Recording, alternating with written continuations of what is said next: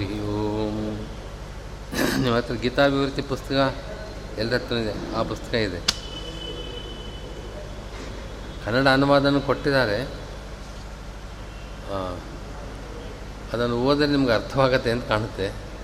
ಆದರೂ ಒಂದು ಸರ್ತಿ ಪಾಠ ಕೇಳಿದಾಗ ಇನ್ನೂ ಸ್ಪಷ್ಟವಾಗಬಹುದು. ಆದ್ದರಿಂದ ಪಾಠಕ್ರಮದಲ್ಲಿ ಹೇಳ್ತೇನೆ.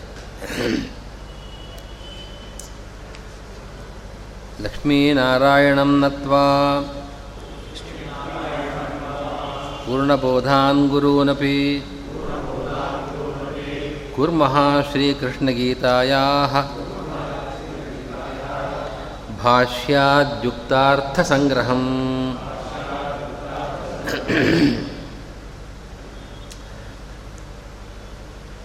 ರಾಘವೇಂದ್ರ ಸ್ವಾಮಿಗಳ ಗೀತಾ ವಿವೃತ್ತಿಯ ಮಂಗಳ ಮಂಗಳಾಚರಣ ಶ್ಲೋಕ ಇದು.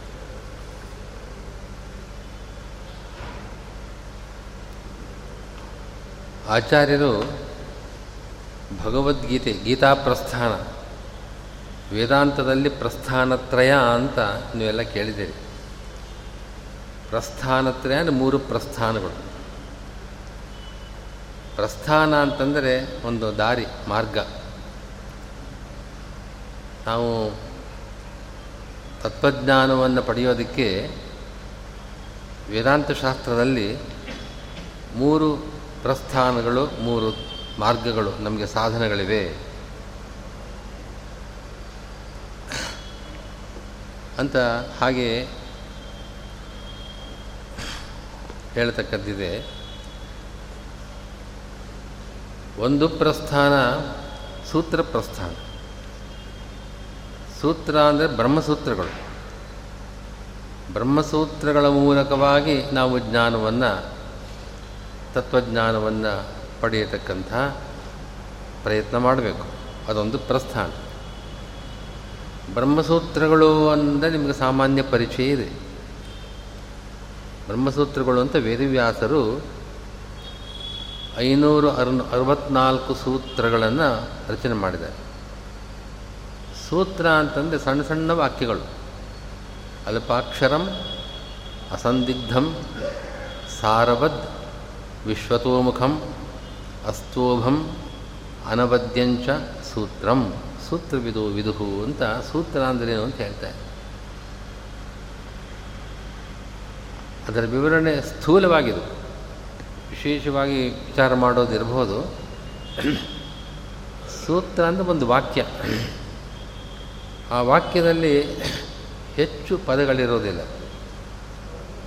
ತುಂಬ ಸ್ವಲ್ಪ ಪದಗಳಿರುತ್ತೆ. ಮತ್ತು ಸಂಶಯಕ್ಕೆ ಅವಕಾಶವಿರೋದಿಲ್ಲ. ನಿರ್ಣಯ, ಇದು ಮಿಥಮ್ ಅಂತ ನಿರ್ಣಯವನ್ನು ಮಾಡ್ತಕ್ಕಂಥದ್ದು ಸೂತ್ರಗಳ ಉದ್ದೇಶ. ಬಹಳ ಅರ್ಥಗರ್ಭಿತವಾಗಿರುತ್ತೆ. ಸಣ್ಣ ವಾಕ್ಯವಾದರೂ ಕೂಡ ಅದರ ಪ್ರಯೋಜನ ಬಹಳ. ಬ್ರಹ್ಮಸೂತ್ರಗಳು ನೀವು ವ್ಯಾಕರಣದ ಇದು ಸಂಸ್ಕೃತದಲ್ಲಿ ಸೂತ್ರ ಗ್ರಂಥಗಳು ಅಂತಲೇ ಒಂದು ಕ್ರಮ ಇದೆ. ವ್ಯಾಕರಣ ಶಾಸ್ತ್ರದಲ್ಲಿ ವ್ಯಾಕರಣ ಸೂತ್ರಗಳು ಅಂತಿವೆ. ಪಾಣಿನಿ ಮಹರ್ಷಿಯ ಸೂತ್ರಗಳು ಅಂತ. ಮೀಮಾಂಸಾ, ಪೂರ್ವ ಮೀಮಾಂಸಾ ಶಾಸ್ತ್ರ ಅಂತ. ಆ ಶಾಸ್ತ್ರದಲ್ಲಿ ಮೀಮಾಂಸಾ ಸೂತ್ರಗಳು ಅಂತ ಜೈಮಿನಿ ಋಷಿಗಳು ಬರೆದಿರತಕ್ಕಂತಹ ಸೂತ್ರಗಳಿದೆ. ಹಾಗೆ ನ್ಯಾಯ ಶಾಸ್ತ್ರ ಅಂತ ಒಂದು ಶಾಸ್ತ್ರ ನ್ಯಾಯಸೂತ್ರಗಳು, ಗೌತಮರು ಅನ್ನೋರು ನ್ಯಾಯಸೂತ್ರಗಳನ್ನು ಬರೆದಿದ್ದಾರೆ. ಆ ಮತದ ಎಲ್ಲವನ್ನೂ ಕೂಡ ಸಂಗ್ರಹ ಮಾಡತಕ್ಕಂಥ ಸಣ್ಣ ಸಣ್ಣ ವಾಕ್ಯಗಳು, ಸೂತ್ರಗಳು ಅಂತ ಕರೀತಾರೆ. ಬ್ರಹ್ಮಸೂತ್ರಗಳ ಉದ್ದೇಶ ಎಲ್ಲ ವೇದಗಳ ಅರ್ಥವನ್ನು ಹೇಗೆ ನಿರ್ಣಯ ಮಾಡಬೇಕು? ವೇದಗಳ ಅರ್ಥ ಏನು? ವೇದಗಳಿಗೆ ಏನು ಹೇಳುವ ಅಭಿಪ್ರಾಯ ಇದೆ? ವೇದಗಳ ತಾತ್ಪರ್ಯ ಏನು? ವೇದವಾಕ್ಯಗಳನ್ನು ನಾವು ನೋಡಿದಾಗ ಸಂಸ್ಕೃತ ಪರಿಚಯವಿದ್ದವರಿಗೂ ಅರ್ಥವಾಗೋದಿಲ್ಲ. ಅದಕ್ಕೆ ವ್ಯಾಖ್ಯಾನಗಳು ನಾನಾ ರೀತಿಯಾಗಿ ಬಂದಿವೆ. ಒಬ್ಬೊಬ್ಬರು ಒಂದು ರೀತಿ ವ್ಯಾಖ್ಯಾನ ಮಾಡ್ತಾರೆ. ಯಾವುದು ಸರಿಯಾದ ವಿವರಣೆ, ಯಾವುದು ಸರಿಯಾದ ವ್ಯಾಖ್ಯಾನ? ಅದನ್ನು ನಿರ್ಣಯ ಮಾಡ್ತಕ್ಕಂಥ ಸೂತ್ರಗಳು ಬ್ರಹ್ಮಸೂತ್ರಗಳು. ಎಲ್ಲ ವೇದಗಳ, ವೇದಗಳು ನಮಗೆ ಉಪಲಬ್ಧವಾಗಿರುವ ವೇದ ಅಷ್ಟೇ ಅಲ್ಲ. ಅನಂತ ವೇದ ರಾಶಿ ಇದೆ, ಎಲ್ಲದರ ಅರ್ಥ ಇದಮಿತ್ತಂ ಅಂತ ನಿರ್ಣಯ ಮಾಡಿಕೊಡುತ್ತೆ. ಇದು ಬ್ರಹ್ಮಸೂತ್ರ, ಇದು ಸೂತ್ರ ಪ್ರಸ್ಥಾನ. ಇನ್ನು ಉಪನಿಷತ್ ಪ್ರಸ್ಥಾನ. ಉಪನಿಷತ್ತುಗಳು ಅಂತ ವೇದ, ಸಂಹಿತ, ಆರಣ್ಯಕ, ಬ್ರಾಹ್ಮಣ ಮತ್ತು ಉಪನಿಷತ್ತು ಅಂತ ನಾಲ್ಕು ವಿಧವಾಗಿದೆ. ಅದರಲ್ಲಿ ಉಪನಿಷತ್ತುಗಳು ಅನ್ನೋ ಪದವನ್ನು ನೀವು ಕೇಳಿದ್ದೀರಿ, ಉಪನಿಷತ್ತು ಅಂತ, ಈಶಾವಾಸ್ಯ ಉಪನಿಷತ್ತು ತಲವಕಾರ ಉಪನಿಷತ್ತು ಕಾಟಕ ಉಪನಿಷತ್ತು ಹೀಗೆಲ್ಲ ಉಪನಿಷತ್ತು, ವೇದದ ಒಂದು ಭಾಗ ಆ ಉಪನಿಷದ್ ವಾಕ್ಯಗಳ ಮೂಲಕವಾಗಿ ನಾವು ಜ್ಞಾನವನ್ನು ಸಂಪಾದನೆ ಮಾಡತಕ್ಕಂಥದ್ದಿದೆ. ಆ, ಅದನ್ನು ಉಪನಿಷತ್ತುಗಳನ್ನು ಉಪನಿಷತ್ ಪ್ರಸ್ಥಾನ ಅಂತ ಕರೀತಾರೆ. ಅದರಂತೆ ಇನ್ನೊಂದು ಗೀತಾ ಗೀತಾ ಪ್ರಸ್ಥಾನ, ಭಗವದ್ಗೀತೆ. ಮಹಾಭಾರತದ ಒಂದು ಭಾಗವಾಗಿರತಕ್ಕಂಥ ಭಗವದ್ಗೀತೆಯೇ ಒಂದು ಪ್ರಸ್ಥಾನ. ಕೃಷ್ಣ ಅರ್ಜುನನಿಗೆ ಉಪದೇಶ ಮಾಡಿದಾಗ ಆ ಗ್ರಂಥ ಭಗವದ್ಗೀತಾ ನಮಗೆ ವೇದಾಂತ ತತ್ವವನ್ನು ಬಹಳ ವಿಷದವಾಗಿ ತಿಳಿಸ್ತಕ್ಕಂಥದ್ದು. ಆ ಮೂಲಕವಾಗಿಯೂ ನಾವು ಜ್ಞಾನವನ್ನು ಪಡೆಯತಕ್ಕ ವೇದಾಂತ ಶಾಸ್ತ್ರದ ಆಧಾರ ಗ್ರಂಥಗಳಿದೆ ಬ್ರಹ್ಮಸೂತ್ರಗಳು, ಉಪನಿಷತ್ತುಗಳು, ಭಗವದ್ಗೀತೆ. ಈ ಭಗವದ್ಗೀತೆಗೆ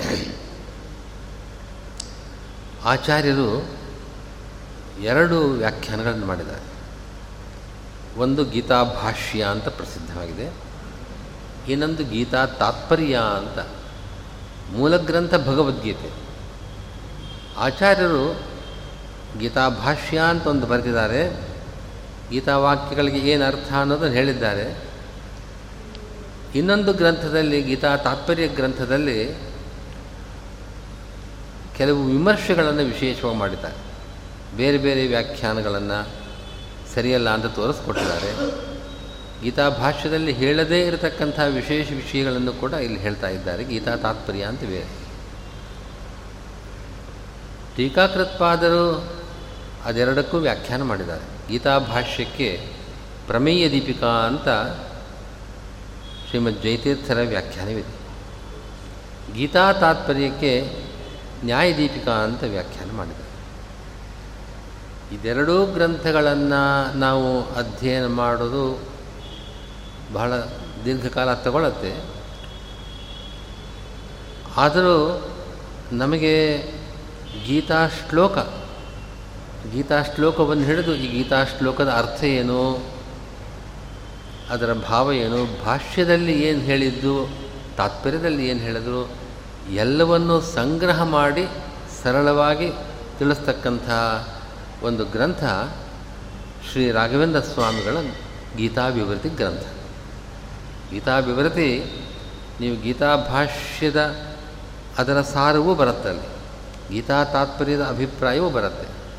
ಜೊತೆಗೆ ಗೀತಾ ಶ್ಲೋಕದ ಪ್ರತಿಪದಾರ್ಥವನ್ನು ತಿಳಿಸ್ಕೊಟ್ಟು ನಮಗೆ ಒಟ್ಟು ಆ ಶ್ಲೋಕ ಏನು ಹೇಳ್ತಾ ಇದೆ ಅನ್ನೋದನ್ನು ಬಹಳ ಚೆನ್ನಾಗಿ ರಾಘವೇಂದ್ರ ಸ್ವಾಮಿಗಳು ತಿಳಿಸ್ಕೊಟ್ಟಿದ್ದಾರೆ. ಗೀತಾಭಿವೃದ್ಧಿಯ ವೈಶಿಷ್ಟ್ಯ ಹೀಗೆ. ನಾನು ಮೊದಲಿಂದಲೇ ಓದ್ತೇನೆ. ಗೀತಾ ಮಧ್ಯದಲ್ಲಿ ಹೇಳೋಣ ಅಂತ ಒಂದು ಕಡೆ ಅಭಿಪ್ರಾಯ ಪಟ್ಟಿದ್ದೆ ಆದರೆ ನಿಧಾನವಾಗಾದರೂ ಪರವಾಗಿಲ್ಲ.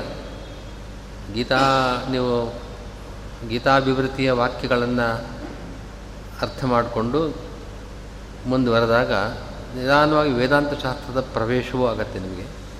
ಆದ್ದರಿಂದ ಅದನ್ನೇ ತಗೊಳ್ತಾ ಇದ್ದೇನೆ. ಗೀತಾಭಿವೃತ್ತಿ ಮೊದಲನೇ ಶ್ಲೋಕ ನಿಮಗೆ ಸ್ಪಷ್ಟವಾಗಿ ರಾಯರ ವಾಕ್ಯಗಳೆಲ್ಲ ಬಹಳ ಸರಳ. ಸಂಸ್ಕೃತ ಬರದೇ ಇದ್ದರೂ ಕೂಡ ಈ ಈ ಶ್ಲೋಕವನ್ನು ನೋಡೋದು ಅರ್ಥ ಆಗತ್ತೆ. ಲಕ್ಷ್ಮೀನಾರಾಯಣಂ ನತ್ವ ಪೂರ್ಣಬೋಧಾನ್ ಗುರುವನಪಿ. ಇದಕ್ಕೆ ಅರ್ಥ ಹೇಳಬೇಕಾದಿದ್ದ ಅಲ್ವೇ ಹೇಳಬೇಕಾಗಿಲ್ಲ.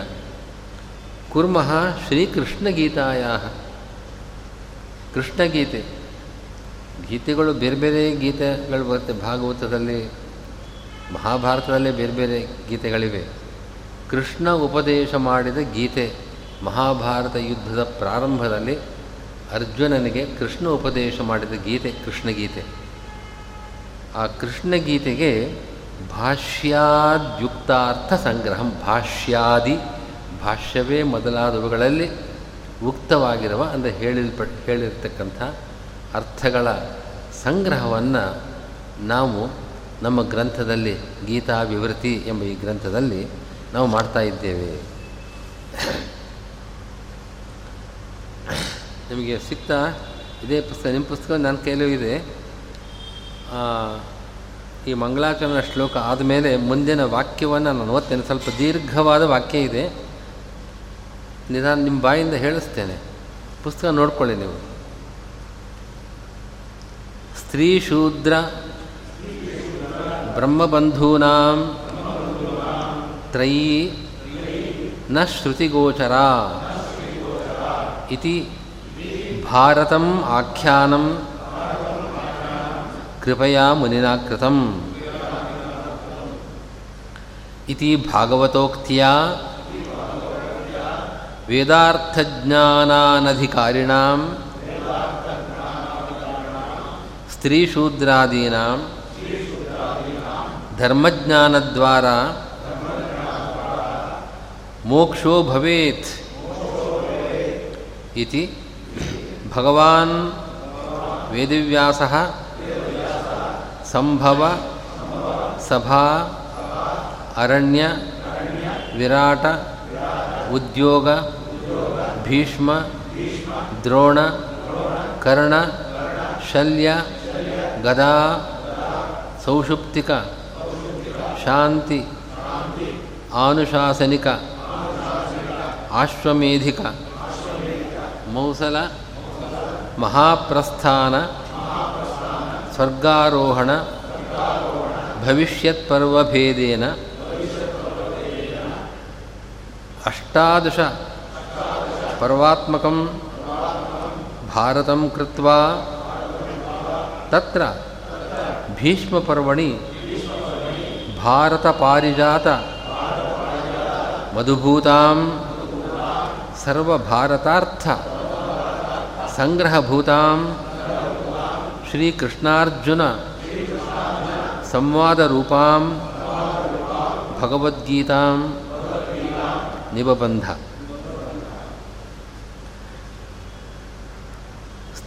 ಮೊದಲನೇ ಪ್ರಾರಂಭದಲ್ಲಿ ಒಂದು ಶ್ಲೋಕ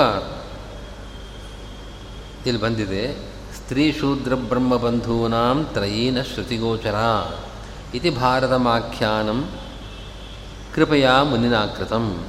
ಈ ಶ್ಲೋಕ ಭಾಗವತದಲ್ಲಿ ಬಂದಿರೋ ಶ್ಲೋಕ. ಭಾಗವತ ಪ್ರಥಮ ಸ್ಕಂದದಲ್ಲಿ ಬರತಕ್ಕಂಥ ಶ್ಲೋಕ ಇದು. ಈ ಶ್ಲೋಕಕ್ಕೂ ನಿಮಗೆ ಸಾಧಾರಣವಾಗಿ ಅರ್ಥವಾಗತ್ತೆ. ಶ್ರುತಿ ಅಂತಂದರೆ ವೇದಗಳು. ವೇದದಲ್ಲಿ ಅಧಿಕಾರ, ಶಾಸ್ತ್ರದ ಪ್ರಕಾರ ಎಲ್ಲರಿಗೂ ಇಲ್ಲ. ವೇದಾಧ್ಯಯನ, ವೇದವನ್ನು ಗ್ರಂಥ ಹಿಡಿದು ವೇದವಾಕ್ಯಗಳನ್ನು ಗುರುಮುಖದಿಂದ ಪಾಠ ಕೇಳಿ ಅದರ ಅರ್ಥವನ್ನು ವಿಚಾರ ಮಾಡತಕ್ಕಂಥ ಅಧಿಕಾರ ಎಲ್ಲರಿಗೂ ಇಲ್ಲ. ತ್ರಯೀ ತ್ರಯೀ ಅಂತಂದರೆ ವೇದಗಳು. ತ್ರಯೀ ಅಂತಂದರೆ ಮೂರು ವೇದಗಳು ಅಂತ ಅರ್ಥ ಆಗತ್ತೆ. ಋಗ್ವೇದ, ಯಜುರ್ವೇದ, ಸಾಮವೇದ. ಅಥರ್ವ ವೇದವೂ ಕೂಡ ಅದನ್ನು ಒಳಗೊಂಡಿದೆ ಅದರಲ್ಲಿ ಸಾಮವೇದ ಮತ್ತು ಋಗ್ವೇದ ಬರತಕ್ಕಂಥ ಮಂತ್ರಗಳು ಒಂದೇ ರೀತಿಯಲ್ಲಿರುತ್ತೆ. ಋಗ್ವೇದದ ಮಂತ್ರಗಳಿಗೆ ಸಾಮವನ್ನು, ಸಾಮ ಅಂತಂದರೆ ಸ್ವರವನ್ನು ಸೇರಿಸಿ ಹಾಡಿದಾಗ ಸಾ, ಸಾಮವೇದ ಅಂತ ಆಗ್ತಾ ಇದೆ.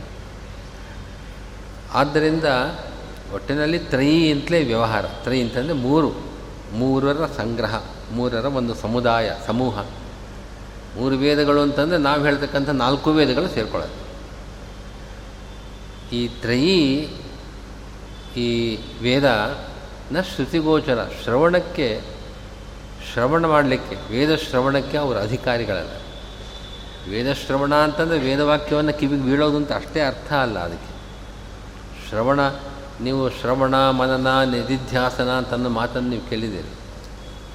ಶ್ರವಣ ಅಂತಂದರೆ ಗುರುಮುಖದಿಂದ ವಾಕ್ಯಗಳನ್ನು ತಿಳಿದುಕೊಂಡು ಅದರ ಅರ್ಥವನ್ನು ತಿಳಿದುಕೊಳ್ತಕ್ಕಂಥದ್ದು ಇದೆಲ್ಲವೂ ಕೂಡ ಶ್ರವಣದಲ್ಲೇ ಸೇರಿಕೊಳ್ಳುತ್ತೆ.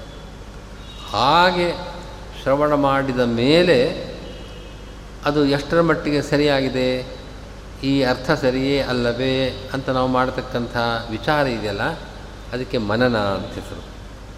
ಶ್ರವಣ ಮತ್ತು ಮನನಗಳನ್ನು ಮಾಡಿದ ಮೇಲೆ ನಮಗೆ ತತ್ವ ನಿಶ್ಚಯ ಆಗತ್ತೆ. ಇದು ಹೀಗೆ, ಪರಮಾತ್ಮ ಅಂದರೆ ಹೀಗಿದ್ದಾನೆ. ಅವನ ಧ್ಯಾನವನ್ನು ಮಾಡ್ತಕ್ಕಂಥದ್ದು ಮೂರನೇ ಹಂತ. ಅದನ್ನು ನಿಧಿಧ್ಯಾಸನ ಅಂತ ಕರೀತಾರೆ. ಉಪನಿಷತ್ತಿನಲ್ಲಿ ಆತ್ಮಾವಾ ಅರೇ ದ್ರಷ್ಟವ್ಯ, ಶ್ರೋತವ್ಯ, ಮಂತವ್ಯ, ನಿಧಿಧ್ಯಾಸಿತವ್ಯ ಅಂತ ವಾಕ್ಯ ಬರುತ್ತೆ. ಬೃಹದಾರಣ್ಯಕ ಉಪನಿಷತ್ತಿನಲ್ಲಿ. ಆತ್ಮ ಅಂದರೆ ಪರಮಾತ್ಮನ ಸಾಕ್ಷಾತ್ಕಾರವನ್ನು ನಾವು ಪಡ್ಕೊಳ್ಬೇಕು. ಪರಮಾತ್ಮನ ಸಾಕ್ಷಾತ್ಕಾರ ಆಗಬೇಕಾದರೆ ಶ್ರವಣ, ಮನನ, ನಿಧಿಧ್ಯಾಸನಗಳನ್ನು ಮಾಡಬೇಕು ಅಂತ ಅದಕ್ಕೆ ಅರ್ಥ.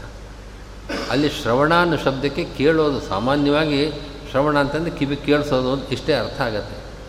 ಅಷ್ಟೇ ಅರ್ಥ ಅಲ್ಲ. ಲೌಡ್ ಸ್ಪೀಕರ್ ಹಾಕಿರ್ತಾರೆ. ಶ್ರವಣ ಆಯಿತು ಅಂತಂದರೆ ಅದು ಶ್ರವಣ ಅಲ್ಲ. ಶ್ರವಣ ಅಂತಂದರೆ ಪ್ರತಿಯೊಂದು ವಾಕ್ಯದ ಅರ್ಥವನ್ನು ತಿಳ್ಕೊಳ್ಬೇಕು. ಆ ಅರ್ಥವನ್ನು ಹೇಳಬೇಕಾದರೆ ಕ್ರಮ ಪ್ರಕಾರವಾಗಿ ಅವರು ಇದು ಸರಿಯಾದ ಅರ್ಥ ಅಂತ ತಿಳುವಳಿಕೆ ಬರುವಂತೆ ವಿವರಗಳನ್ನೆಲ್ಲ ಹೇಳ್ತಾರೆ. ಎಲ್ಲವೂ ಸೇರಿದಂತೆ ತಿಳಿಯತಕ್ಕಂಥದ್ದಕ್ಕೆ ಶ್ರವಣ ಅಂತ ಈ ಈ ತ್ರಯೀ ವೇದ ಶ್ರುತಿಗೋಚರವಲ್ಲ. ಅಂದರೆ ಶ್ರವಣ ಮಾಡಬಾರ್ದು. ನಾನು ಹೇಳಿದ ಶ್ರವಣವನ್ನು ಮಾಡ್ತಕ್ಕಂಥದ್ದಲ್ಲ. ಈಗ ಹೇಳಿದ್ನಲ್ಲ ಶ್ರವಣ ಅಂದ್ರೇನು ಅಂತ. ಯಾರು ಸ್ತ್ರೀಯರು, ಶೂದ್ರರು ಮತ್ತು ಬ್ರಹ್ಮಬಂಧಗಳು. ಇವರಿಗೆ ಹಾಗೆ ಗುರುಮುಖದಿಂದ ವೇದ ಮಂತ್ರಗಳನ್ನು ಉಚ್ಚಾರ ಮಾಡಿ, ವೇದ ಮಂತ್ರಗಳ ಅರ್ಥವನ್ನು ಹಾಗೆ ವಿಚಾರ ಮಾಡುವ ಅಧಿಕಾರ ಅವರಿಗಿಲ್ಲ. ಅಂದರೆ ಅವರಿಗೆ ಜ್ಞಾನಕ್ಕೆ ಅಧಿಕಾರವಿಲ್ಲ ಅಂತಲ್ಲ, ಜ್ಞಾನಕ್ಕೆ ಅಧಿಕಾರವಿದೆ. ಆ ಜ್ಞಾನವನ್ನು ವೇದ ಮಂತ್ರಗಳ ಮೂಲಕವಾಗಿ ಪಡೆಯಬಾರದಷ್ಟೇ ಅವರು. ಅದರಂತೆ ಶೂದ್ರರಿಗೂ ಮತ್ತು ಬ್ರಹ್ಮಬಂಧುಗಳು. ಬ್ರಹ್ಮಬಂಧುಗಳು ಅಂತಂದರೆ ಬ್ರಹ್ಮ ಅಂದರೆ ಬ್ರಾಹ್ಮಣ. ಅವರ ಬಂಧುಗಳು, ಬ್ರಾಹ್ಮಣರ ಬಂಧುಗಳು. ಬ್ರಾಹ್ಮಣರ ಬಂಧುಗಳೆಲ್ಲ ಬ್ರಾಹ್ಮಣರೇ ಆಗಿರ್ತಾರಲ್ವೇ ಅಂದಮೇಲೆ ಅವ್ರು ಯಾಕಿಲ್ಲ? ಅವ್ರಿಗೂ ವೇದಾಧಿಕಾರ ಇರಬೇಕಲ್ವೇ ಅಂತ ಪ್ರಶ್ನೆ ಬರಬಹುದು. ಬ್ರಹ್ಮಬಂಧು ಅನ್ನೋ ಶಬ್ದದ ಅರ್ಥ ನಾವು ಹೀಗೆ ಬಂಧುಗಳು ಅಂತಂದರೆ ನಾವು ಬೆಳೆಸೋ ಸಂಬಂಧ ಇದೆಯಲ್ಲ ಆ ಸಂಬಂಧದಿಂದ ನಾನು ಆ ಸಂಬಂಧ ವಿವಕ್ಷಿತವಲ್ಲ. ಅವರು ಬ್ರಾಹ್ಮಣರಾಗಿ ಹುಟ್ಟಿದ್ದಾರಷ್ಟೇ. ಇಂಥವ್ರ ಮಗ ತಂದೆ ಬ್ರಾಹ್ಮಣನಾಗಿದ್ದಾನೆ, ಮಗ ಆ ಸಂಬಂಧದಿಂದ ಬ್ರಾಹ್ಮಣ ಅನ್ನಿಸ್ಕೊಳ್ತಾನೆ ಆದರೆ ಬ್ರಾಹ್ಮಣನಾಗಬೇಕಾದ್ರೆ ಯಾವ ಕರ್ಮಗಳನ್ನು ಮಾಡಬೇಕು, ಅದು ಯಾವುದನ್ನು ಮಾಡ್ತಾ ಇಲ್ಲ. ಅಂಥವನು ಬ್ರಹ್ಮಬಂಧು ಅಷ್ಟೇ ಅವನು ಅವನು ಬ್ರಾಹ್ಮಣ ಅಲ್ಲ, ಬ್ರಾಹ್ಮಣ್ಯ ಅವನಿಗಿಲ್ಲ ಯಾಕೆಂದರೆ ಬ್ರಾಹ್ಮಣ್ಯ ಸಿದ್ಧವಾಗೋದು ಶಾಸ್ತ್ರವಿಹಿತವಾದ ಕರ್ಮಗಳನ್ನು ಮಾಡಿದ. ಕನಿಷ್ಠ ಪಕ್ಷ ಎಷ್ಟು ಕರ್ಮಗಳನ್ನು ಮಾಡಬೇಕು ಅಂತ ಇದೆ. ಉಪನಯನ ಸಂಸ್ಕಾರ ಆಗಬೇಕು ಕಾಲದಲ್ಲಿ. ಉಪನಯನ ಸಂಸ್ಕಾರ ಆದಮೇಲೆ ಸಂಧ್ಯಾವಂದನಾದಿಗಳನ್ನು ಮಾಡಬೇಕು. ಗಾಯತ್ರಿ ಮಂತ್ರದ ಜಪವನ್ನು ಮಾಡಬೇಕು. ಸದಾಚಾರ ಅಂತಂದರೆ ಹೀಗಿರಬೇಕು. ಅಭಕ್ಷ್ಯವನ್ನು ತಿನ್ನಬಾರದನ್ನು ತಿನ್ನಬಾರದು. ಅಪೇಯವಾದದ್ದನ್ನು ಕುಡಿಯಬಾರದನ್ನು ಕುಡಿಯಬಾರದು. ಇದೆಲ್ಲ ಕೆಲವು ಸಾಮಾನ್ಯ ಧರ್ಮಗಳಿರುತ್ತೆ ಬ್ರಾಹ್ಮಣರಿಗೆ. ಅದೆಲ್ಲವನ್ನು ನಡೆಸಿಕೊಂಡು ಬಂದರೆ ಅವನು ಬ್ರಾಹ್ಮಣ. ಅದರಲ್ಲಿ ಲೋಪವಾದರೆ ಅವನು ಬ್ರಹ್ಮ ಬಂಧು ಅಷ್ಟೇ. ಅಂಥವನಿಗೂ ಕೂಡ ವೇದಾಧಿಕಾರ ಇಲ್ಲ. ವೇದಾಧಿಕಾರ ಇಲ್ಲ, ನೀವೇನು ಮಾಡ್ತೀರಿ? ನಾನು ಹೋಗಿ ಕೇಳ್ತೇನೆ. ಹೇಳೋರು ಹೇಳೋರಿದ್ದಾರೆ. ನಾನು ಅವರ ಅವರ ಪಾಠವನ್ನು ಕೇಳ್ತೇನೆ, ಅರ್ಥ ಮಾಡ್ಕೊಳ್ತೇನೆ, ನಾನು ಮಾಡ್ತೇನೆ ಅಂತಂದರೆ ಮಾಡುವ. ಅದರಿಂದ ಫಲ ಸಿಗೋದಿಲ್ಲ. ಶ್ರವಣದಿಂದ ಏನು ಫಲ ಸಿಗಬೇಕೋ ಆ ಫಲ ಸಿಗೋದಿಲ್ಲ. ವಿಪರೀತ ಫಲವೂ ಆಗಬಹುದು ಆದ್ದರಿಂದ ವೇದಾಧ್ಯಯನ ವೇದಾಧ್ಯಯನ ಮತ್ತು ವೇದಾರ್ಥ ವಿಚಾರ ಇದೆಲ್ಲ ಮಾಡಬೇಕಾದರೆ ತಮ್ಮ ಬ್ರಾಹ್ಮಣ್ಯವನ್ನು ರಕ್ಷಣೆ ಮಾಡಿಕೊಳ್ಬೇಕು. ಬ್ರಾಹ್ಮಣ್ಯ ಶಾಸ್ತ್ರವಿಹಿತವಾದ ರೀತಿಯಲ್ಲಿ ಬ್ರಾಹ್ಮಣರು ಜೀವನವನ್ನು ನಡೆಸಬೇಕು. ಹೀಗಿಲ್ಲದೇ ಇದ್ದಂಥ ಬ್ರಹ್ಮಬಂಧುಗಳಿಗೆ ಶ್ರವಣಾದಿ ಅಧಿಕಾರವಿಲ್ಲ.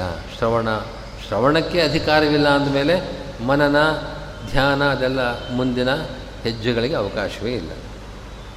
ಈ, ಇದನ್ನು ವಿಚಾರ ಮಾಡಿ, ಈ ಅಂಶವನ್ನೇ ವೇದವ್ಯಾಸರು ವಿಚಾರ ಮಾಡಿ, ಇಂಥವರಿಗೆಲ್ಲ ಹಾಗಾದರೆ ಜೀವನದಲ್ಲಿ ಜ್ಞಾನವನ್ನು ಸಂಪಾದನೆ ಮಾಡೋದು ಹೇಗೆ? ಅವ್ರಿಗೆ ಜ್ಞಾನ ಬರೋದು ಹೇಗೆ? ಸ್ತ್ರೀಯರಿಗೂ ಜ್ಞಾನ ಪಡೆಯತಕ್ಕಂಥ ಅರ್ಹತೆ ಇದೆ. ಶೂದ್ರರಿಗೂ ಇದೆ, ಬ್ರಹ್ಮಬಂಧುಗಳು ಕೂಡ ಪಶ್ಚಾತ್ತಾಪಪಟ್ಟು ನಾವು ಜ್ಞಾನವನ್ನು ಸಂಪಾದನೆ ಮಾಡಬೇಕು ಅಂತ ಬಯಸಬಹುದು. ಅಂಥವರಿಗೆ ಜ್ಞಾನ ಬರೋದಕ್ಕೇನು ದಾರಿ ಅಂದರೆ ಅದಕ್ಕೋಸ್ಕರವಾಗಿ ಮಹಾಭಾರತವನ್ನು ರಚನೆ ಮಾಡಿದರು. ವೇದವ್ಯಾಸರು ಮಹಾಭಾರತ ಗ್ರಂಥವನ್ನು ರಚನೆ ಮಾಡಿದ್ದೇ ಈ ಉದ್ದೇಶದಿಂದ. ಅದನ್ನು ಆ ಶ್ಲೋಕ ಹಾಗೆ ಹೇಳ್ತಾ ಇದೆ. ಆ ಶ್ಲೋಕವನ್ನು ರಾಘವೇಂದ್ರ ಸ್ವಾಮಿಗಳು ಮೊದಲು ಉದಾಹರಿಸಿ ಇದು ಭಾಗವತೋಕ್ತ್ಯ. ಭಾಗವತದಲ್ಲಿ ಈ ರೀತಿ ಮಾತು ಬಂದಿದೆ. ಅದರಿಂದ ವೇದಾರ್ಥಜ್ಞಾನ ಅನಧಿಕಾರಿಣ. ವೇದದ ಅರ್ಥಜ್ಞಾನದಲ್ಲಿ, ವೇದದ ಅರ್ಥ ಏನು ಅಂತ ಜ್ಞಾನವನ್ನು ಪಡೆಯೋದರಲ್ಲಿ ಅಧಿಕಾರಿಗಳಲ್ಲದೇ ಇರತಕ್ಕಂಥ ಸ್ತ್ರೀ ಶೂದ್ರಾದಿಗಳಿಗೆ ಧರ್ಮಜ್ಞಾನದ್ವಾರ ಮೋಕ್ಷೋ ಭವೇತ್ ಅವರು ಧರ್ಮ ಅಂದ್ರೇನು? ಧರ್ಮದ ಜ್ಞಾನ ಬೇಕು ಅವರಿಗೆ. ಅವರು ಧರ್ಮಾನುಷ್ಠಾನ ಮಾಡಬೇಕು. ಮತ್ತು ತನ್ಮೂಲಕವಾಗಿ ತತ್ವಜ್ಞಾನವನ್ನು ಅವರು ಪಡೆಯಬೇಕು.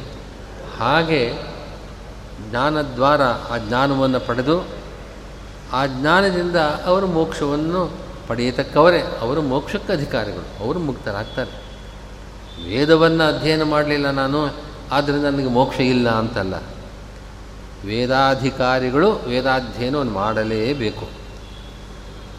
ಕನಿಷ್ಠ ಎಲ್ಲರಿಗೂ ಎಲ್ಲ ವೇದವನ್ನು ಅಧಿಕ ಅಧ್ಯಯನ ಮಾಡಬೇಕು ಅಂತ ಬ್ರಹ್ಮಸೂತ್ರ ಹೇಳುತ್ತೆ. ಬ್ರಹ್ಮಸೂತ್ರದಲ್ಲಿ ವೇದಿವ್ಯಾಸರು ಅದನ್ನು ಹೇಳ್ತಾರೆ. ಎಷ್ಟು ವೇದಗಳನ್ನು ಅಧ್ಯಯನ ಮಾಡಬೇಕು?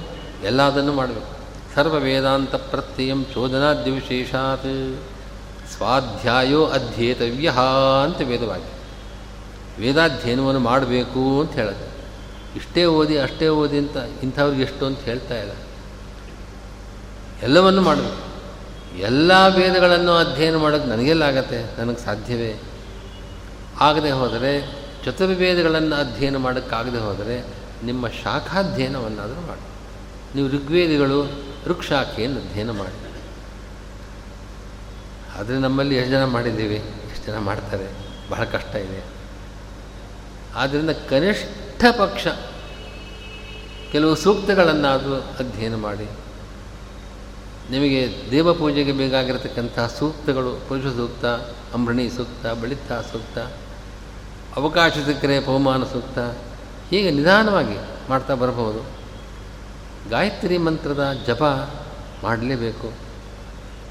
ಹೀಗೆ ಇದನ್ನು ಇಷ್ಟಾದರೂ ಮಾಡಲೇಬೇಕು. ಹಾಗೆ ಹೇಳ್ತಾ ಇದೆ. ಆದ್ದರಿಂದ ಇದಕ್ಕೆ ಅಧಿಕಾರವಿಲ್ಲದೆ ಇದ್ದವರಿಗೆ ಜ್ಞಾನವೇ ಇಲ್ಲ ಅಂತೇನಲ್ಲ, ಅವರಿಗೆ ಜ್ಞಾನ ಅರ್ಹತೆ ಇದೆ, ಜ್ಞಾನವನ್ನು ಪಡೆಯಬೇಕು ಅವರು ಕೂಡ. ಅವರಿಗೂ ಕೂಡ ಮೋಕ್ಷದ ಅಪೇಕ್ಷೆ ಇದ್ದರೆ ಮಹಾಭಾರತದಿಂದ ಜ್ಞಾನವನ್ನು ಪಡೆಯಬೇಕು. ಅದರಿಂದ ಅವರಿಗೆ ಧರ್ಮ ಜ್ಞಾನ ಬರ್ತದೆ, ಬಂದು ಅವರು ಮೋಕ್ಷವನ್ನು ಪಡೆಯತಕ್ಕವರೇ ಎಂಬ ಅಭಿಪ್ರಾಯದಿಂದ ಹದಿನೆಂಟು ಪರ್ವಗಳ ಮಹಾಭಾರತವನ್ನು ವೇದವ್ಯಾಸರು ರಚನೆ ಮಾಡಿದ್ದಾರೆ. ಹದಿನೆಂಟು ಪರ್ವಗಳು ಯಾವುದು ಅಂತ ಅನ್ನೋದನ್ನು ರಾಘವೇಂದ್ರ ಸ್ವಾಮಿಗಳು ಅಲ್ಲೆಲ್ಲ ಪಟ್ಟಿ ಮಾಡಿಕೊಟ್ಬಿಡ್ತಾರೆ. ಭಗವಾನ್ ವೇದಿವ್ಯಾಸ, ಸಂಭವ, ಸಭಾ, ಅರಣ್ಯ, ವಿರಾಟ, ಉದ್ಯೋಗ, ಭೀಷ್ಮ, ದ್ರೋಣ, ಕರ್ಣ, ಶಲ್ಯ, ಗದಾ ಸೌಷುಪ್ತಿಕ ಶಾಂತಿ, ಆನುಶಾಸನಿಕ ಅಶ್ವಮೇಧಿಕ ಮೌಸಲ ಮಹಾಪ್ರಸ್ಥಾನ ಸ್ವರ್ಗಾರೋಹಣ ಭವಿಷ್ಯತ್ ಪರ್ವ. ಪ್ರತಿಯೊಂದಕ್ಕೂ ಪರ್ವ ಅಂತ ಸೇರಿಸ್ಕೊಳ್ಳಿ. ಸಂಭವ ಪರ್ವ ಅರಣ್ಯ ಪರ್ವ, ವಿರಾಟ ಪರ್ವ, ಉದ್ಯೋಗ ಪರ್ವ, ಹೀಗೆ ಹದಿನೆಂಟು ಪರ್ವಗಳು. ಈ ಹದಿನೆಂಟು ಪರ್ವಾತ್ಮಕವಾಗಿರತಕ್ಕಂಥ ಮಹಾಭಾರತವನ್ನು ರಚನೆ ಮಾಡಿದರು. ಆ ಹದಿನೆಂಟು ಪರ್ವಗಳಲ್ಲಿ ಒಂದು ಪರ್ವ ಭೀಷ್ಮ ಪರ್ವ. ಮಹಾಭಾರತ ಯುದ್ಧ ಆದಮೇಲೆ ಮೊದಲನೇ ಸೇನಾ ನಾಯಕರು ಭೀಷ್ಮಾಚಾರ್ಯರು. ಹತ್ತು, ಹದಿನೆಂಟು ದಿವಸಗಳಲ್ಲಿ ಹತ್ತು ದಿವಸ ಅವರದ್ದೇ ಸೇನಾಧಿಪತ್ಯ. ಅವರು ಅವರ ಸಂಹಾರ ಆದಮೇಲೆ ಅವರು ಯುದ್ಧ ಮಾಡದೇ ಇದ್ದ ಪರಿಸ್ಥಿತಿ ಬಂದ ನಂತರದಲ್ಲಿ ಆಮೇಲೆ ದ್ರೋಣ, ಕರ್ಣ, ಶಲ್ಯ ಇವರೆಲ್ಲ ಸೇನಾ ನಾಯಕರಾಗಿ ಇನ್ನೆಂಟು ದಿವಸಗಳ ಕಾಲ ಯುದ್ಧ ನಡೆಯುತ್ತೆ, ಹದಿನೆಂಟು ದಿವಸಗಳಲ್ಲಿ.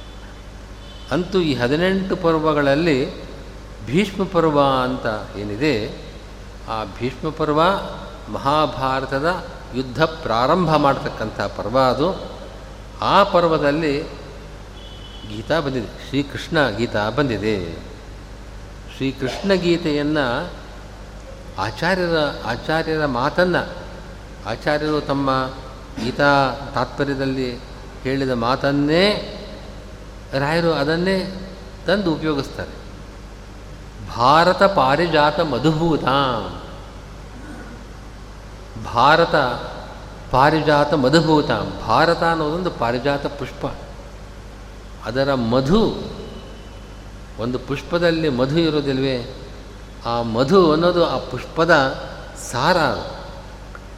ಭಾರತವೆಂಬ ಪಾರಿಜಾತದ ಮಧುವಿನಂತಿರತಕ್ಕಂಥ ಸರ್ವ ಭಾರತಾರ್ಥ ಸಂಗ್ರಹಭೂತ ಇಡೀ ಭಾರತ, ಮಹಾಭಾರತ ಏನು ಹೇಳುತ್ತೆ? ಕಥೆಯನ್ನು ಹೇಳುತ್ತೆ ನಿಜ? ಕಥೆಯ ಹಿಂದೆ ತತ್ವ ಇದೆ. ಪಾಂಡವರು, ಕೌರವರು ಅವರಲ್ಲಾಗತಕ್ಕಂತಹ ಕಲಹ, ಅವರ ದುರ್ಗುಣಗಳು, ಸುಗುಣಗಳು, ಅವರು ನಡೆದುಕೊಂಡ ರೀತಿ ಒಳ್ಳೆಯ ಕಥೆಗಳಿದೆ. ಅನೇಕ ಉಪಾಖ್ಯಾನಗಳು ಎಲ್ಲ ಬರುತ್ತೆ. ಬೇಕಾದಷ್ಟು ಕಥೆಗಳಿದೆ. ಈ ಕಥೆಗಳ ಹಿಂದೆ ಒಂದು ತತ್ವ ಇದೆ. ಆದ್ದರಿಂದ ಆ ತತ್ವವನ್ನೇ ಶ್ರೀಕೃಷ್ಣ ಸಂಗ್ರಹ ಮಾಡಿಕೊಟ್ಟಿದ್ದಾನೆ. ಮಹಾಭಾರತದ ತತ್ವ ಏನು? ಮಹಾಭಾರತ ಏನು ತತ್ವವನ್ನು ನಮಗೆ ತಿಳಿಸ್ಕೊಟ್ಟಿದೆ ಅಂತಂದರೆ ಗೀತೆಯಿಂದ ಏನು ಹೇಳುತ್ತೋ ಅದನ್ನು. ಮಹಾಭಾರತವೆಂಬ ಪಾರಿಜಾತ ಪುಷ್ಪದ ಮಧುವಿನಂತೆ ಇರತಕ್ಕಂಥದ್ದು. ಜೊತೆಗೆ ಸರ್ವ ಭಾರತಾರ್ಥ ಸಂಗ್ರಹ, ಸಮಗ್ರ ಮಹಾಭಾರತದ ಅರ್ಥದ ಸಂಗ್ರಹ ನಾವು ಈ ಗೀತಾ ಗ್ರಂಥದಲ್ಲಿ ನೋಡ್ಬೋದು. ಇಂಥ ಗೀತಾ ಗ್ರಂಥ ಶ್ರೀಕೃಷ್ಣಾರ್ಜುನ ಸಂವಾದ ರೂಪವಾದದ್ದು. ಅದು ಎಲ್ಲರಿಗೂ ಗೊತ್ತಿರತಕ್ಕಂಥ ವಿಷಯ. ಅಂಥ ಭಗವದ್ಗೀತೆಯನ್ನು ವೇದವ್ಯಾಸರು ನಿಬಬಂಧ ರಚನೆ ಮಾಡಿದರು.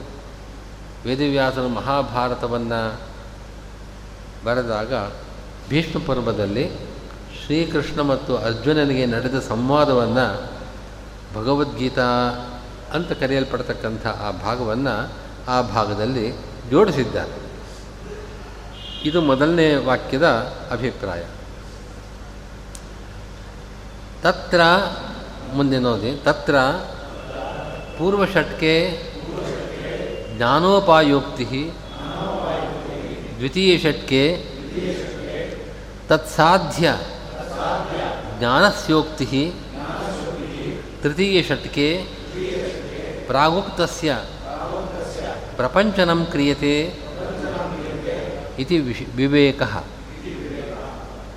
ಹದಿನೆಂಟು ಅಧ್ಯಾಯಗಳಿದೆ ಭಗವದ್ಗೀತೆಯಲ್ಲಿ.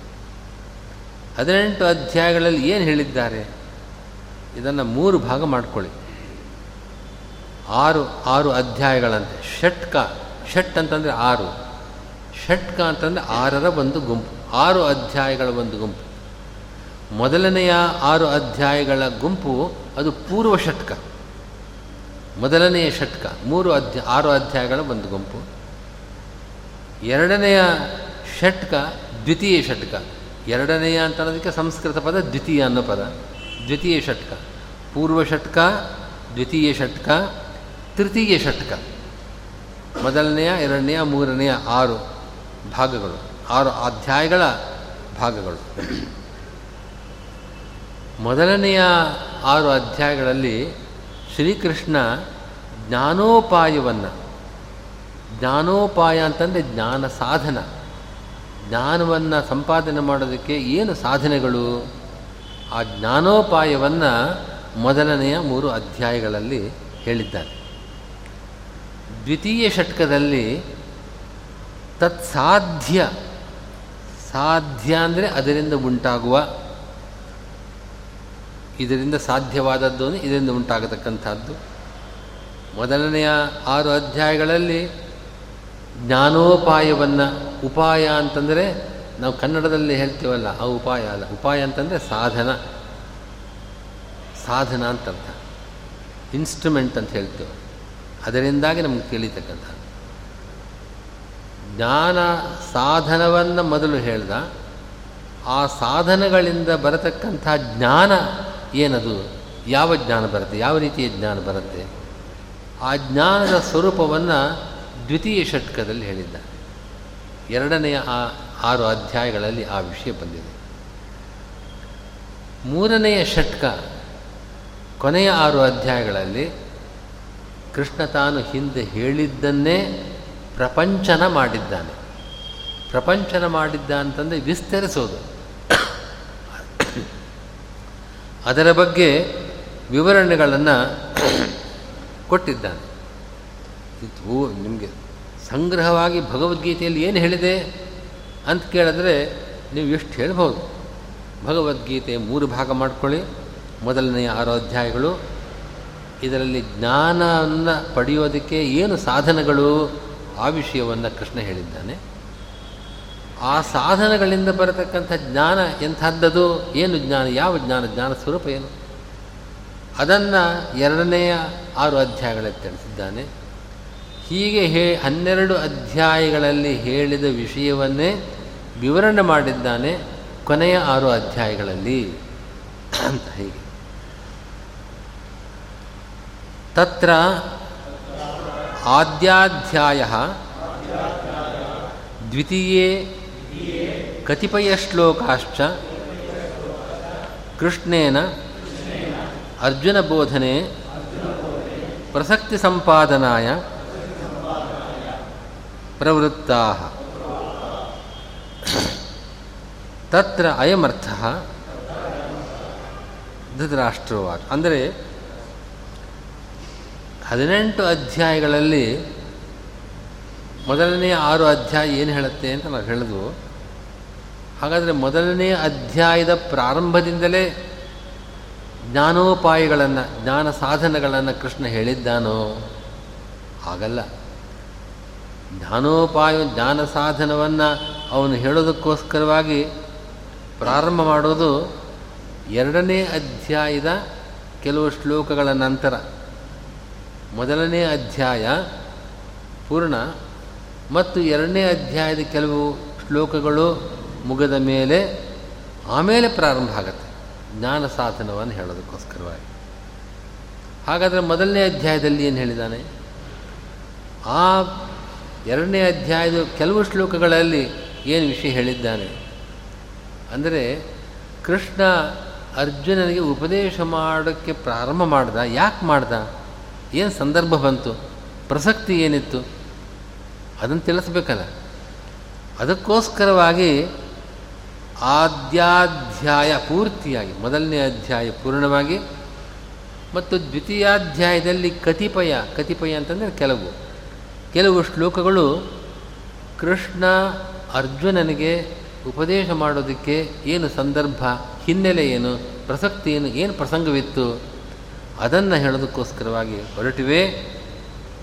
ತತ್ರ ಅಯಮರ್ಥ.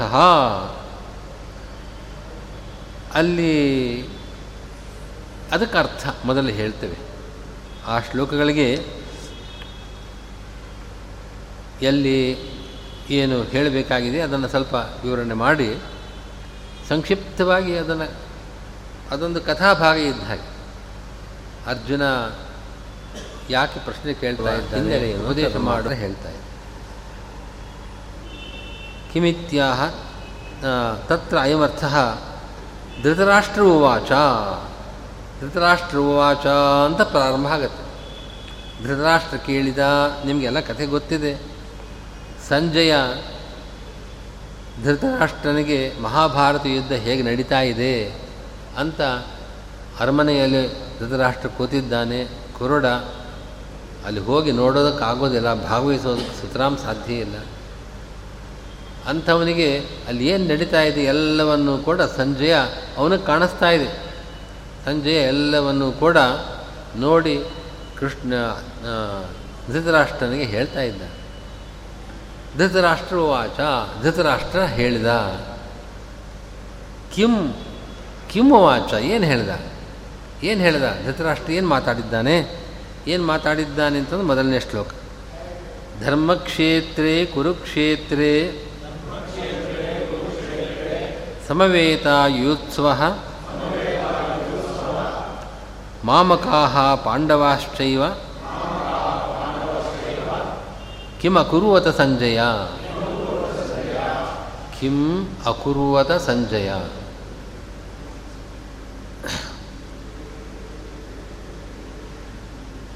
ರಾಘವೇಂದ್ರ ಸ್ವಾಮಿಗಳು ಅದಕ್ಕೆ ವ್ಯಾಖ್ಯಾನ ಮಾಡಿದ್ದಾರೆ. ಧರ್ಮ ಸಾಧನ ಭೂಮವು ಸಿಕ್ತಾ? ನೋಡಲ್ಲೇ ಕೆಳಗಡೆ ಇದೆ.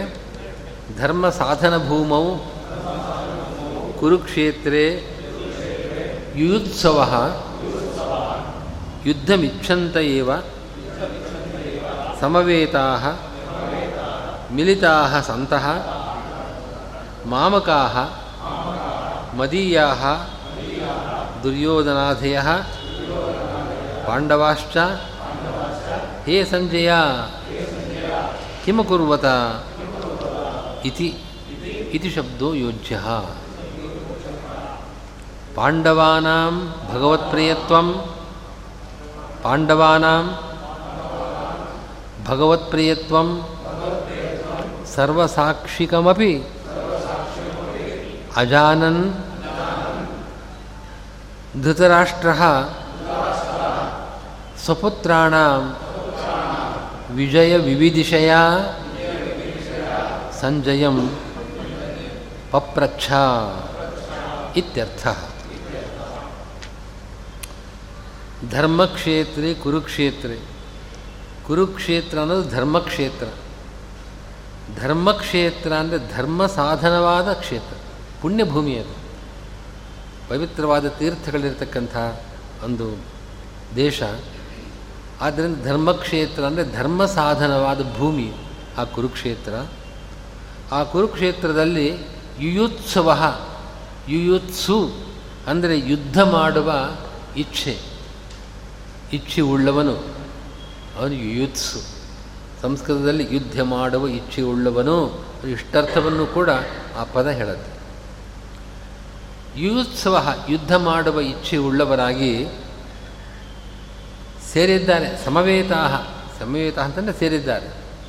ಪಾಂಡವರ ಸೈನ್ಯ, ಕೌರವರ ಸೈನ್ಯ, ಸೈನಿಕರೆಲ್ಲರೂ ಸೇರಿದ್ದಾರೆ. ಸಮವೇತಾಹ ಅಂದರೆ ಮಿಲಿತಾಹ. ಎಲ್ಲರೂ ಮಿಲಿತರಾಗಿದ್ದಾರೆ. ಅಂಥವ್ರು ಯಾರು ಅಂತಂದರೆ ಮಾಮಕಾಹ, ನನ್ನವರು. ನನ್ನವರು ನನ್ನ ಮಕ್ಕಳು. ದುರ್ಯೋಧನಾಧೇಯ ಅವನು, ಅವರ ತಮ್ಮಂದಿರು, ಅವನ ಸೈನ್ಯ. ಹಾಗೆ ಪಾಂಡವಾಶ್ಚ. ಪಾಂಡವರು ಕೂಡ, ಹೇ ಸಂಜಯ, ಕಿಮ್ ಅಕುರ್ವತ ಕಿಮ್ ಅಕುರ್ವತ ಏನು ಮಾಡಿದ್ರು?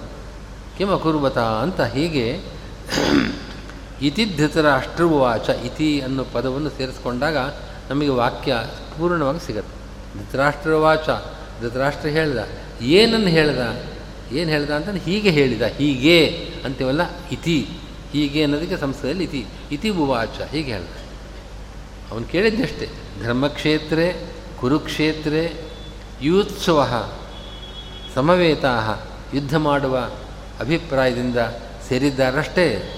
ಮಾಮಕಾಹ ಪಾಂಡವಾಶ್ಚೈವ ನನ್ನವರು, ನನ್ನ ಮಕ್ಕಳು, ಅವರ ಕಡೆಯವರು ಮತ್ತು ಪಾಂಡವರು, ಅವರು ಏನು ಮಾಡಿದ್ರು ಎಂದು ಇತಿ ಧೃತರಾಷ್ಟ್ರ ವಾಚ ಪಾಂಡವರು ಭಗವಂತನಿಗೆ ತುಂಬ ಪ್ರೀತಿಪಾತ್ರರು. ಅಂತ ಇಡೀ ಲೋಕಕ್ಕೆ ಗೊತ್ತು. ಪಾಂಡವರು ಎಷ್ಟು ಭಗವಂತನ ಪ್ರೀತಿಪಾತ್ರರು ಅಂತ ಅನ್ನೋದನ್ನು ಸರ್ವಸಾಕ್ಷಿಕ ಅಂತ ಯಾರು ಹೇಳ್ತಾರೆ. ಸರ್ವಸಾಕ್ಷಿಕ ಎಲ್ರಿಗೂ ಗೊತ್ತಿದೆ. ಎಲ್ರಿಗೂ ಗೊತ್ತಿದೆ. ಯಾಕೆ ಅಂತಂದರೆ ಪಾಂಡವರು ಎಲ್ಲೋ ಒಂದು ಹಿಮವತ್ ಪರ್ವತದ ವನದಲ್ಲಿ ಹುಟ್ಟಿದವರು. ಕುಂತಿ ಅವರನ್ನು ಕರ್ಕೊಂಡು ಬಂದಳು ಬಂದಾಗ ಅಲ್ಲಿಂದ ಧೃತರಾಷ್ಟ್ರ ವಲ್ಲದ ಮನಸ್ಸಿನಿಂದ ಭೀಷ್ಮಾದಿಗಳ ಸೂಚನೆಯಂತೆ ಅವರನ್ನು ತನ್ನ ಮನೆಯಲ್ಲೇ ಇಟ್ಕೊಂಡ, ಇಟ್ಕೊಂಡು ತನ್ನ ಮಕ್ಕಳಿಗೆ ಕೊಡಬೇಕಾದ ಪೋಷಣೆಯಂತೆ ಅವ್ರಿಗೂ ಕೊಡೋಕೆ ಪ್ರಾರಂಭ ಮಾಡ. ಆ ಕಾಲದಿಂದಲೂ ಪಾಂಡವರಿಗೆ ದುರ್ಯೋಧನಾದಿಗಳಿಂದ ನಾನಾ ರೀತಿಯ ತೊಂದರೆಗಳಾಗಿದೆ. ಪಾಂಡವರ ಸಂಹಾರವನ್ನು ಆಗಲೇ ಮಾಡಬೇಕು. ಅವರ ಮಧ್ಯದಲ್ಲಿ ಭೀಮಸೇನನ್ನು ಮುಗಿಸಬೇಕು ಅಂತ ದುರ್ಯೋಧನ ಏನೇನೋ ಪ್ರಯತ್ನ ಮಾಡಿದ್ದಾನೆ, ಇದೆಲ್ಲ ನೀವು ಕೇಳಿರುವ ಕಥೆಗಳು. ಅದಾದ ಮೇಲೆ ದ್ಯೂತ, ಅದಾದಮೇಲೆ ಆ ಅರಿಗಿನ ಮನೆಯಲ್ಲಿ ಅವರನ್ನು ಸುಡಬೇಕು ಅನ್ನೋ ಪ್ರಯತ್ನ. ಅವರೆಲ್ಲ ತಪಸ್ಕೊಂಡು ಹೋದರು, ಹೇಗೋ ಬಂದರು. ಎಲ್ಲ ಸಂದರ್ಭಗಳಲ್ಲೂ ಕೂಡ ಕೃಷ್ಣ ಪ್ರತಿಯೊಂದು ಹಂತದಲ್ಲೂ ಕೂಡ ಅವರನ್ನು ರಕ್ಷಣೆ ಮಾಡಿದ್ದಾನೆ. ಯಾಕೆ ಮಾಡ್ದ? ತನ್ನ ಭಕ್ತರು, ಹೀಗಾಗಿ ಕೃಷ್ಣ ಪ್ರಿಯರು ಪಾಂಡವರು ಅನ್ನೋ ಅಂಶ ಇದು ಸರ್ವಸಾಕ್ಷಿಕ. ಎಲ್ಲರಿಗೂ ಗೊತ್ತಿದೆ. ಆದರೆ ಧೃತರಾಷ್ಟ್ರನಿಗೆ ಮಾತ್ರ ತನ್ನ ಮಕ್ಕಳ ಮೇಲೆ ಅವನು ಕುರುಡ ಕುರುಡ ಮೋಹ. ಕುರುಡು ಮೋಹ, ಕಣ್ಣಿಲ್ಲ ಅಂತ ಅಷ್ಟೇ ಅಲ್ಲ, ಒಳಗಣ್ಣೂ ಇಲ್ಲ ಅವನು. ಹೀಗಾಗಿ ತನ್ನ ಮಕ್ಕಳು ಭಗವತ್ಪ್ರಿಯರಲ್ಲ, ಪಾಂಡವರೇ ಭಗವಂತನ ಪ್ರೀತಿಪಾತ್ರರು ಅಂತ ಎಲ್ಲರಿಗೂ ಗೊತ್ತಿದ್ದರೂ ಕೂಡ ಅದು ಇವನಿಗೆ ಮನಸ್ಸಿಗೆ ಬಂದಿಲ್ಲ. ಯುದ್ಧ ನಡೆದಾಗ ನನ್ನ ಮಕ್ಕಳು ಗೆದ್ಬಿಡ್ಬೋದು, ಯಾಕೆ ಗೆಲ್ಲಬಾರ್ದು ಸಾಮಾನ್ಯರೇ ನನ್ನ ಮಕ್ಕಳು ಅನ್ನೋ ಅಭಿಮಾನ ಇದ್ದೇ ಇದೆ ಅವನಿಗೆ. ಹೀಗಾಗಿ ಭಗವತ್ಪ್ರಿಯ ಪಾಂಡವಾನಾಂ ಭಗವತ್ಪ್ರಿಯತ್ವಂ ಸರ್ವಸಾಕ್ಷಿಕಮಪಿ. ಇಡೀ ಜಗತ್ತಿಗೆ ಗೊತ್ತಿದ್ದರೂ ಕೂಡ ಇವನು ಅಜಾನನ್. ಅದನ್ನು ಅವನ ಮನಸ್ಸಿಗೆ ಬಂದಿಲ್ಲ. ಕೇಳಿದ್ದಾನೆ. ಎಷ್ಟೋ ಸಂದರ್ಭಗಳಲ್ಲಿ ಹೀಗೆ ಕೃಷ್ಣ ರಕ್ಷಣೆ ಮಾಡಿದ್ದಾನೆ, ಅವರನ್ನು ಅಂತ ತಿಳಿದರೂ ಅದನ್ನು ತಿಳಿಯದೇ ತನ್ನ ಮಕ್ಕಳ ವಿಜಯ ವಿವಿಧಿಶಯ ವಿವಿಧಿಷ ಅಂತ ತಿಳಿಬೇಕು ಅಂತ ನನ್ನ ಆಸೆ. ತನ್ನ ಮಕ್ಕಳು ವಿಜಯಶಾಲಿಗಳಾದರು ಅಂತ ತಿಳಿಯಬೇಕು ಅಂತ ನನ್ನ ಆಸೆ. ಆ ಆಸೆಯಿಂದ ಸಂಜಯನನ್ನು ಧರ್ಮಕ್ಷೇತ್ರ, ಕುರುಕ್ಷೇತ್ರೆ ಸಮವೇತ ಯೋತ್ಸವ ಮಾಮಕ ಪಾಂಡವಾಶ್ಚೈವ ಕಿಮಕರುವದ ಸಂಜಯ ಅಂತ ಹೀಗೆ ಕೇಳಿದ್ದಾನೆ ಅಂತ ಎಷ್ಟಾಯಿತು ಟೈಮ್? ಹಾಂ ಇವತ್ತು ನೆನೆಸಿರ್ತೇನೆ